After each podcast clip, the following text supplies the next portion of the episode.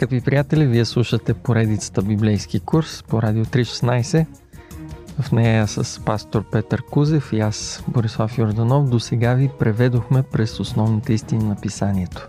Здравейте, скъпи слушатели! Да, в продължение на 10 теми разгледахме най-важните истини, които Библията ни учи.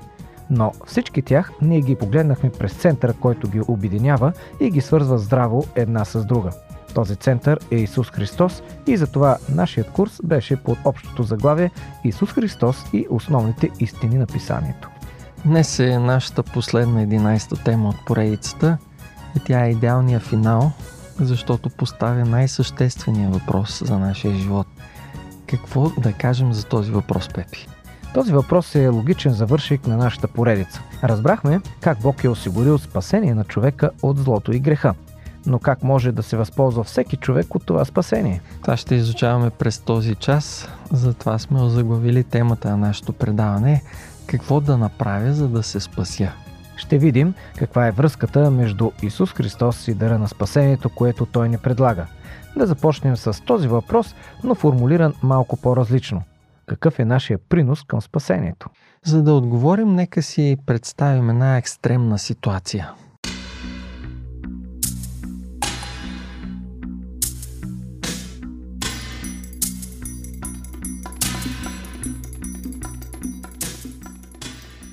На алпинистите се налага понякога да прекусят опасни пропасти, дълбоки стотици метри и представете си, че и на вас се налага да преминете над подобна пропаст, широка около 10 метра.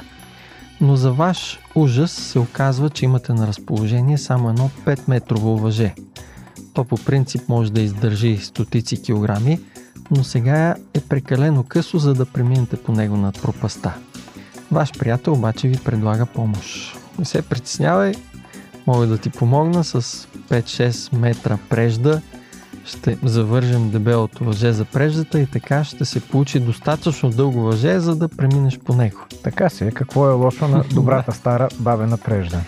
Когато отказвате предложението, естествено, вашия приятел пита, е какъв е проблема? Нямаш ли доверие на твоето въже? Нормалният естествен отговор е, на моето въже имам, но на твоята прежда не. Бихте ли обаче променили мнението си, ако въжето ви е дълго 9 метра, а преждата само 1-2 метра? Не. Ако въжето ви е дълго 9,90 и се налага да завържете към него само няколко сантиметра прежда? Все е тая, нали? За вас ще бъде все едно дали преждата завързана към въжето е 1 метър или 1 сантиметър. И в двата случая ще бъдете еднакво мъртъв, когато паднете в пропаста. Можем да сравним въжето с Исус Христос и това, което Той извършва за спасението ни. Преждата е сравнима с нашия човешки принос към спасението. Той не струва нищо и не може да помогне с абсолютно нищо. Може единствено да ни провали в пропаста. Тази иллюстрация дава ясния отговор на въпроса какъв е нашия принос към спасението и отговорът е никакъв. Хората нямат принос към спасението си. Принос и заслуга има единствено Христос. Какво означава това? Когато апостол Павел разказва за голямата любов и милост на Бога към хората, изяснява също така какво е спасението. В посланието към Ефесяните, 2 глава, 8 стих, той заявява По благодат сте спасени, чрез вяра, и то не от сами вас. Това е дар от Бога. Използва понятието благодат и го пояснява с израза дар от Бога, което означава, че спасението не е нещо, което можеш да спечелиш или заслужиш сам. Никой не може да спаси себе си или друг човек от греха, който неизбежно довежда рано или късно до смъртта. Ето как е обяснена тази важна истина в посланието към римляните, 6 глава, стих 23. Заплатата на греха е смърт, а Божият дар е вечен живот в Христа Исуса, нашия Господ. Да, спасението е дарът на вечен живот, който получаваме заради делото на Исус. Това е подарък от Бога и ако човек го получава заради своите дела и усилия, тогава Библията няма да го нарича подарък, но ще го нарича справедливо заплащане. И Павел в Римляни 4 глава 4 стих прави такъв коментар. Господ Исус Христос обаче извършва всичко необходимо, за да получим този дар безплатно – тъй като Бог знае, че греховните човешки усилия не могат да направят нищо, за да получи човека спасението. Да видим още една иллюстрация.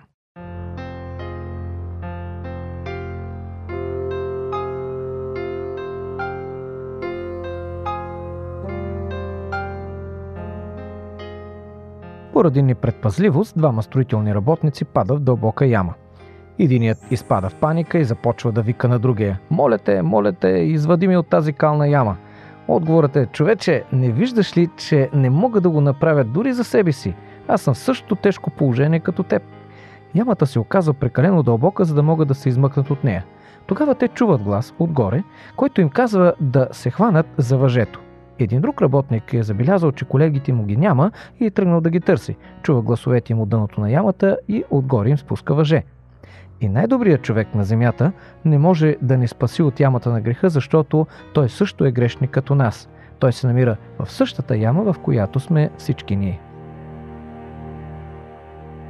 Затова, когато по един повод учениците питат Исус в Евангелието от Матей 19 глава, 25 и 26 стихове, кой може да се спаси?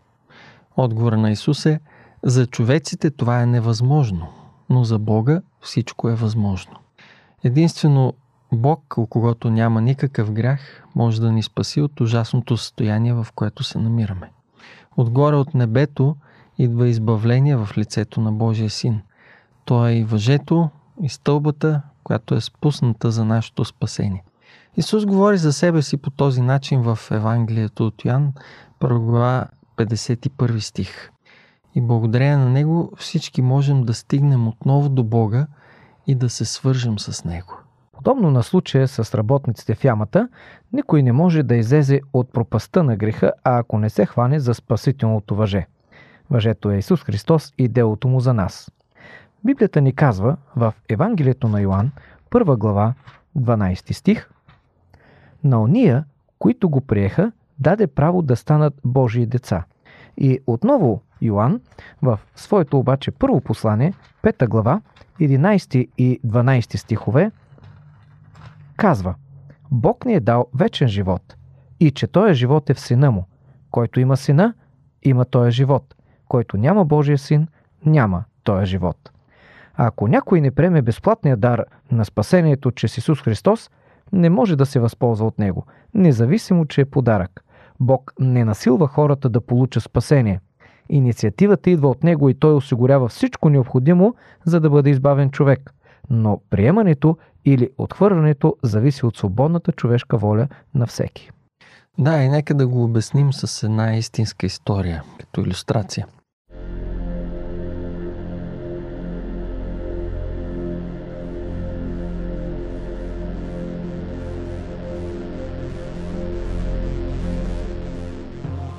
Някъде около 1830 година човек на име Джордж Уилсън убива държавен служител, който го е хванал по време на грабеж на почтенските пратки. Залавят и осъждат Уилсън на смърт чрез обесване.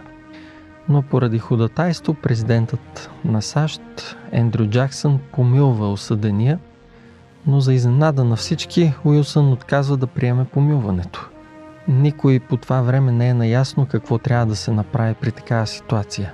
Затова изпращат случая в Върховния съд на САЩ. Председателя на този съд, Джон Маршал, пише становище по въпроса и част от него е следното.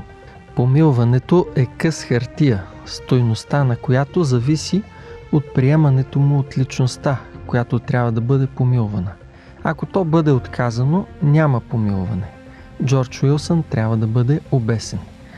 И той наистина е обесен.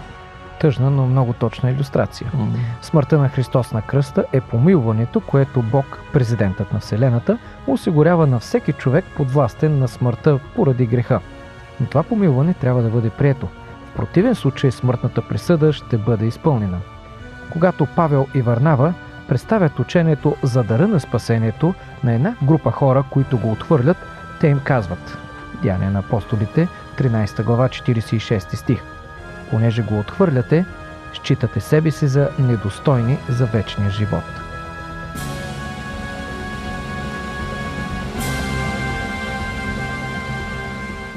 И така достигаме, скъпи слушатели, до важния въпрос за всеки от нас.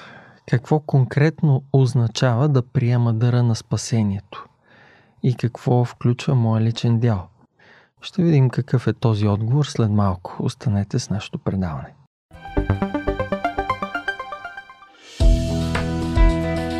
Вие слушате Радио 316, продуцирано от Световното адвентно радио.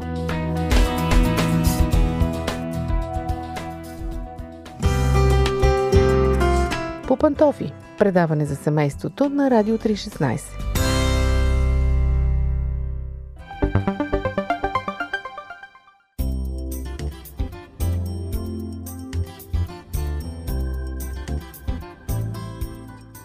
Скъпи слушатели, обещахме да отговорим на въпроса какво конкретно означава да приема дъра на спасението и какво включва моя личен дял. Преди да разгледаме подробно отговора, нека отново да припомним, че спасението е единствено по благодат. Тоест, то е подарък и ние нямаме принос в него. Когато говорим за личен дял, то е само за да подчертаем, че Бог е дал на хората свобода на избора. Те могат да приемат онова, което Той е направил или да го отхвърлят. Човешкият дял е толкова малък, толкова незначителен, че някои считат, че такъв не съществува. Или казано по друг начин, някои считат, че човек няма свободна воля да избира, защото Бог предопределя кои да бъдат спасени и кои изгубени. В предната тема опровергахме тази фалшива теория. Сега само ще допълним защо човешкият дял изглежда толкова малък и незначителен. Апостол Павел апелира към вярващите в град Филипи, като казва в 2 глава 12 и 13 стих. Изработвайте спасението си с страх и трепет, защото Бог е, който според благоволението си действа във вас и да желаете това и да го изработвате. Бог действа в нас чрез Святия си Дух, като влага желание и стремежи за спасение. Той е инициаторът, който ги създава в умовете и сърцата ни. Тази идея е потвърдена от Исус с думите – никой не може да дойде при мене, ако не го привлече моя отец. Според Йоан 6 глава 44 стих. Бог е активен в нас, за да ни привлече към себе си. Нашият дял е да отговорим положително на това влияние. Тогава Бог може да ни води към спасението. От друга страна, ако му се противопоставяме, ние саботираме Божието усилие и пречим да ни доведе до спасение. Още един важен библейски текст ни помага да направим реална съпоставка между божествения дял в спасението и човешките ни усилия. Апостол Павел разказва за себе си в първото послание към Коринтините, 15 глава, 10 стих. С Божията благодат съм какъвто съм. И дадената на мене благодат не бе на празно, но трудих се повече от всички тях, има предвид всички други апостоли. Не аз обаче, но Божията благодат, която беше с мене. Тоест, нашите усилия и труд не са наши.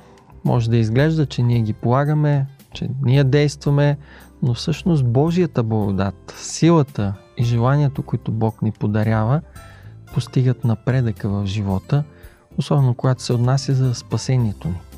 Нашия човешки дял е да не се противопоставяме на Бога, а да избираме винаги да му съдействаме. Ние не приемаме Божията благодат пасивно, но активно сътрудничим на влиянието и вътре в нас. Резултатът е силно привличане към Исус, което започваме да изпитваме. В Йоан 12 глава 32 стих той казва Когато аз бъда издигнат от земята, ще привлека всички при себе си. Неговата жертва на кръста събужда нашето съзнание. Святият му дух ни повежда стъпка по стъпка към него и към спасението, което ни предлага даром.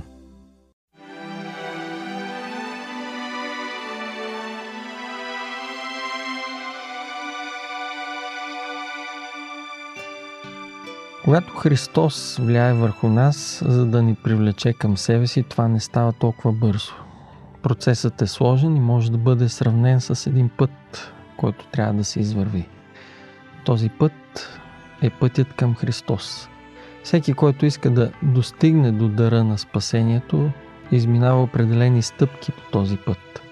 Но никога не бива да забравяме, че не вървим сами по него, а Господ ни води, както пастир води своите овце. А много често в началото на този път всеки от нас е като една заблудена овца. Добрият пастир я взема на раменете си и я носи към дома. Точно както Исус разказва в притчата за добрия пастир в Лука 15 глава от 4 до 7 стихове. Ще разгледаме накратко няколко важни стъпки към Христос и спасението, което ни предлага Той. Не можем да се възползваме от Божието предложение без да изминем този важен път.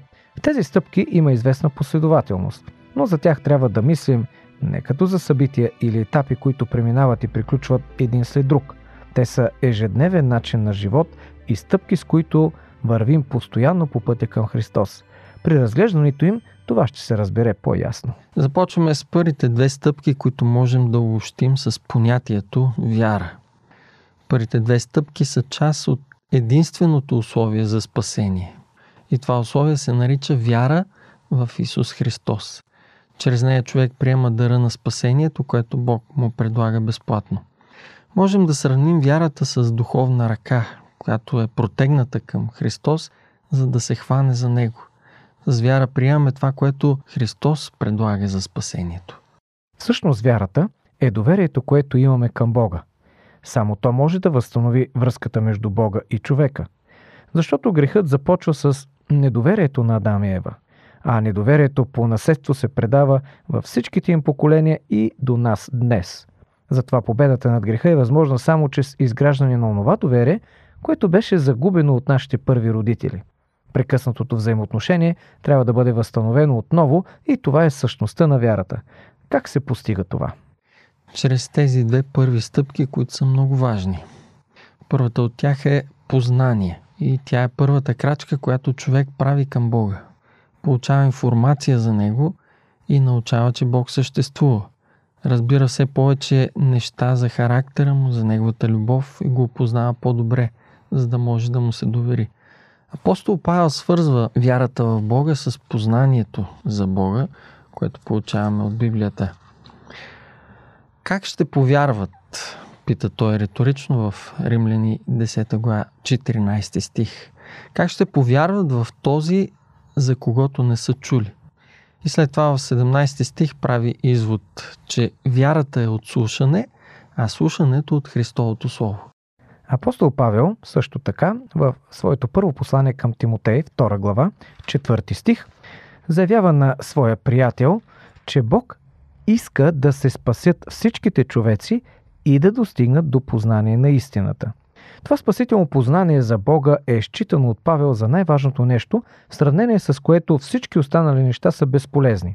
Затова той казва в Филипяни 3 глава, 8 стих, всичко считам като загуба заради това превъзходно нещо – познаването на моя Господ Христос Исус, за когото изгубих всичко и изчитам всичко за измет, само Христа да придобия.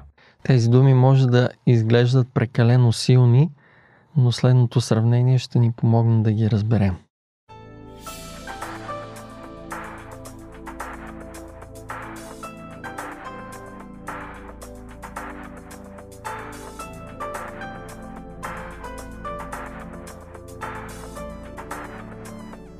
Представете си, че попаднете в къща с три стаи, пълни с богатство.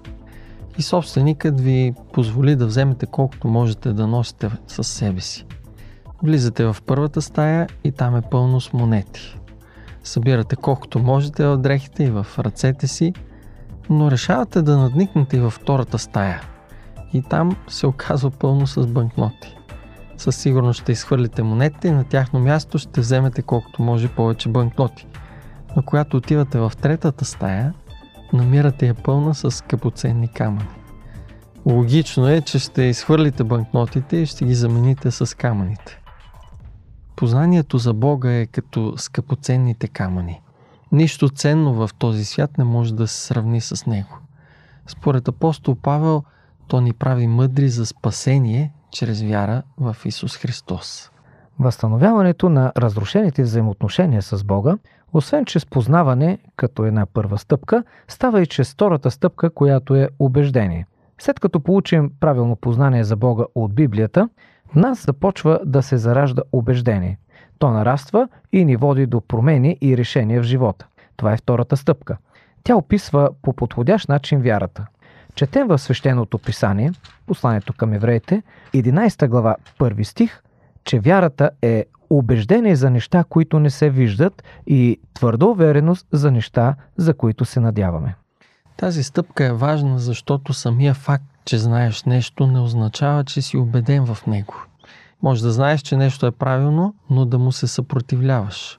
И решенията, които взимаш, може да са противоположни на това, което знаеш. Затова в същата 11 глава от посланието към евреите, но този път в 6 стих, Библията ни заявява, че без вяра не е възможно да се угоди на Бога, защото който идва при Бога, трябва да вярва, че Той съществува и че възнаграждава тези, които го търсят.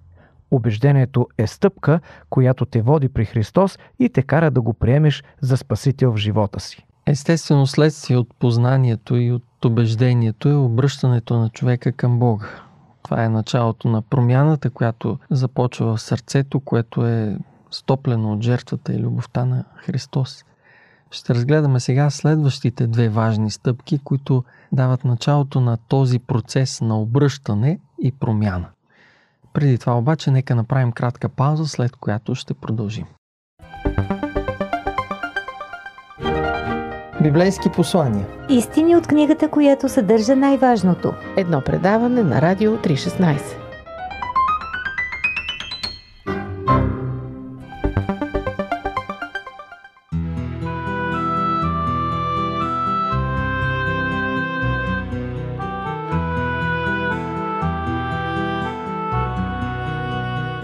Скъпи слушатели, първите две стъпки към Христос бяха първо познание и второ убеждение.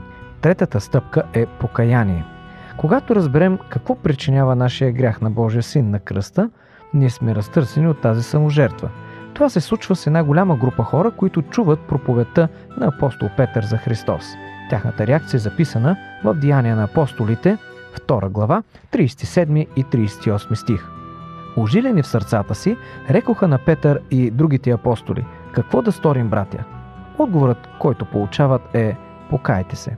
По-късно Петър изнася една подобна проповед и отправя същия призив в Деяния на апостолите, 3 глава, 19 стих.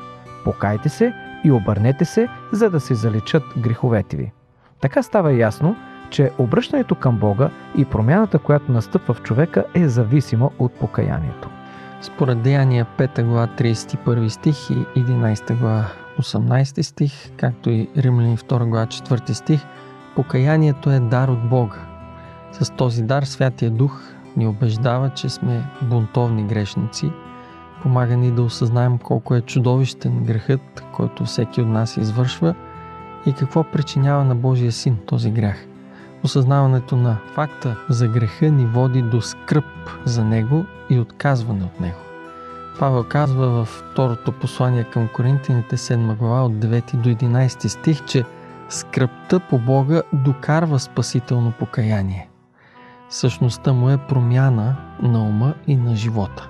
За да даде пример за покаяние, Исус разказва притчата за блудния син в Лука 15 глава. Той иска от баща си дял от имота и го пропилява в далечна страна. След като дойде на себе си, той осъзнава греха си и, пише Лука, дойде при баща си. Скърбящ, че го е направил. Това е обръщането и промяната, която Бог очаква от всеки от нас. Нашите грехове приковават Исус на кръста и нараняват бащиното му сърце. Когато осъзнаваме това, ние ще скърбим, че сме го наранили и ще променим живота си. Следващата четвърта стъпка при промяната на живота ни и обръщането към Бога е изповедта. Цар Давид се покая и за това направи тази стъпка на изповед пред Бога. В Псалом 51, 3 и 4 стих четем Престъплението си аз признавам и грехът ми е винаги пред мене. На Тебе, само на Тебе съгреших и пред Тебе сторих това зло. В истинската изповед няма самооправдание, нито някакъв опит за извинение на греха. Затова и Писанието казва в притчи 28 глава 13 стих, че който крие престъпленията си няма да успее, а който ги изповяда и остави, ще намери милост. Необходимо е да изповядаме конкретните си грехове пред Бога. А когато сме съгрешили към даден човек, трябва да изповядаме греха си и пред човека и да го помолим за прошка, както ни казва Яков в своето послание, 5 глава 16 стих. Ако пък грехът е обществен и засяга цяла общност, трябва да се изповяда публично пред нея, както е записано в Деяния на апостолите, 26 глава 10 и 11 стих. А апостол Йоанн в своето първо послание и там 9 стих ни казва, че ако изповядаме греховете си, той е верен, Бог е верен и праведен да ни прости греховете и да ни очисти от всяка неправда. Покаянието и изповедта водят човека до обръщане и промяна на живота. Тези две важни стъпки са постоянни спътници в нашия живот като християни, защото колкото по-близо идваме до Христос, толкова повече осъзнаваме нуждата си от Неговото прощение и от нуждата си от обновление на нашето грешно естество. Промяната, която Бог започва в нас, не може да бъде осъществена, ако не се посветим напълно на Христос. Не можем да служим на двама господари. Или ще служим на Бога, или на себе си, на някой друг, или на нещо друго. Исус определя първата и най-голяма заповед в Матей 22 глава 37 стих да възлюбиш Господа твоят Бог с цялото си сърце, с цялата си душа и с всичкия си ум. Затова следващата стъпка към Христос е ученичество.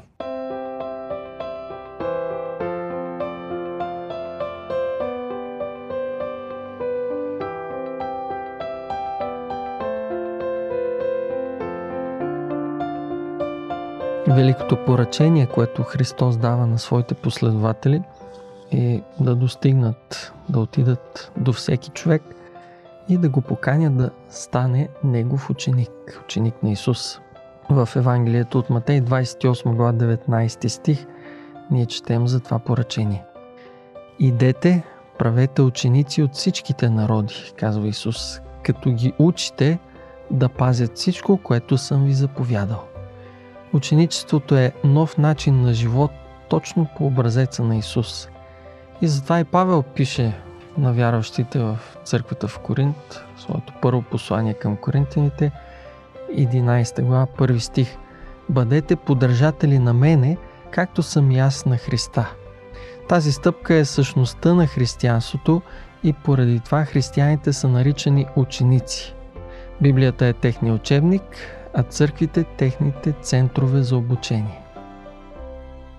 Когато един човек има убеждение за Бога, покая се и изповяда греховете си, когато избере да се посвети на Исус като негов ученик, да ходи на църква и да се учи от учебника на Библията, следващата важна стъпка, която трябва да предприеме е кръщението.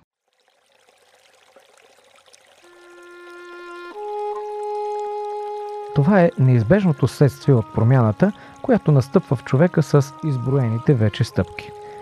В Матей 28 глава, 19 стих, след думите правете ученици, Исус добавя и кръщавайте ги в името на Отца и Сина и Святия Дух. Кръщението е публичният израз на вярата в Христос от всеки ученик на Исус. Самият Божий Син ни даде пример със своето кръщение да извървим тази стъпка. Исус казва за кръщението в Евангелието от Марко 16 глава 6 стих. Който повярва и се кръсти, ще бъде спасен. И още може да прочетем неговите думи в Евангелието от Йоан, 3 глава, 5 стих. Истина, истина ви казвам, ако се не роди някой от вода и дух, не може да влезе в Божието царство. Тоест, кръщението е толкова важно, че то е символ на новорождението на християнина и начало на новия му живот с Бога. То е подобно на един подпис в договор, който понякога може да ни изглежда формален, но той е задължителен и необходим. Без него договорът е невалиден. Достигаме и до последната стъпка. Седма. Освещаване или израстване.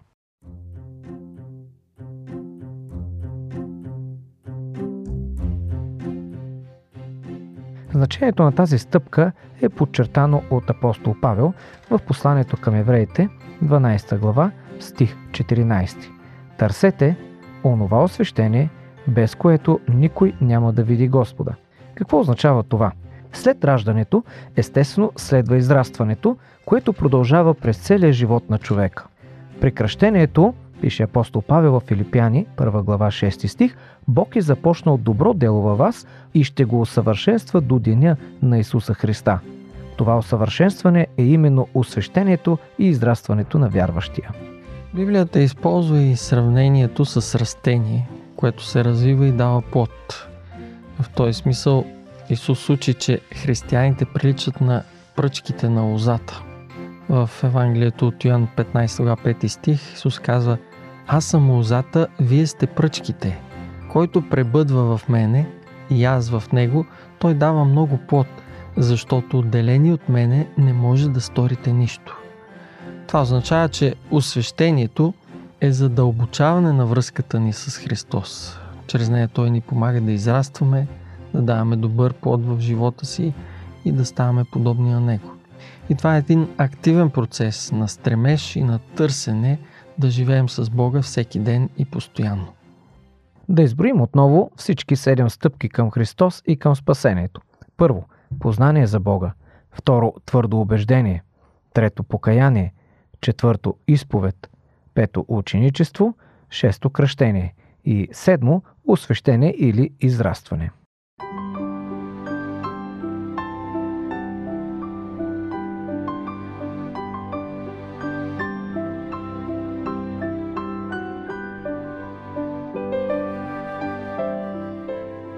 Нека обобщим темата за Христовия дар на спасението с една иллюстрация. Мнозина от нас не разбират какво представлява електричеството, но ние не сме глупави, за да стоим на тъмно, на студено, въпреки че не го разбираме какво е точно. Мнозина не разбират и как работи двигателя с вътрешно горене или хидравликата на автомобила. Но не сме глупави, за да отказваме да се придвижваме с него, въпреки че не го разбираме. Истината е, че не разбираме много неща от нашето ежедневие, но въпреки това ние ги превръщаме във важна част от живота си. Същата истина е валидна и за спасението.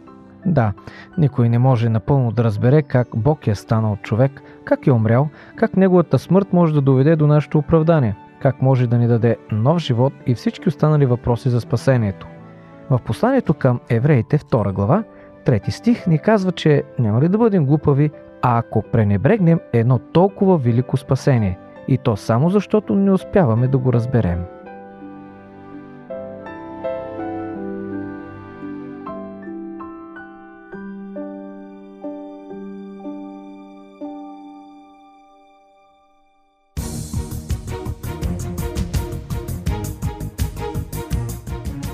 Скъпи слушатели, приключихме нашата последна тема, нашето последно изследване от библейския курс Исус Христос и основните истини на Библията. Ако вие сте слушали и изучавали заедно с нас най-важните библейски въпроси, надяваме се, че сте поставили едно ново начало на своя път като християни. Този курс е само начало. Пожелаваме ви да продължите с изучаването и на другите спасителни истини на Библията. Радио 316 ще се постарае да ви бъде полезно за това. Да, слушайте ни редовно, за да откриете още важни истини, които ще променят вашия живот. С вас пред микрофоните бяхме пастор Борислав Йорданов и аз Петър Кузев. Бог да ви благослови. До чуване и до нови срещи с предаванията на Радио 316.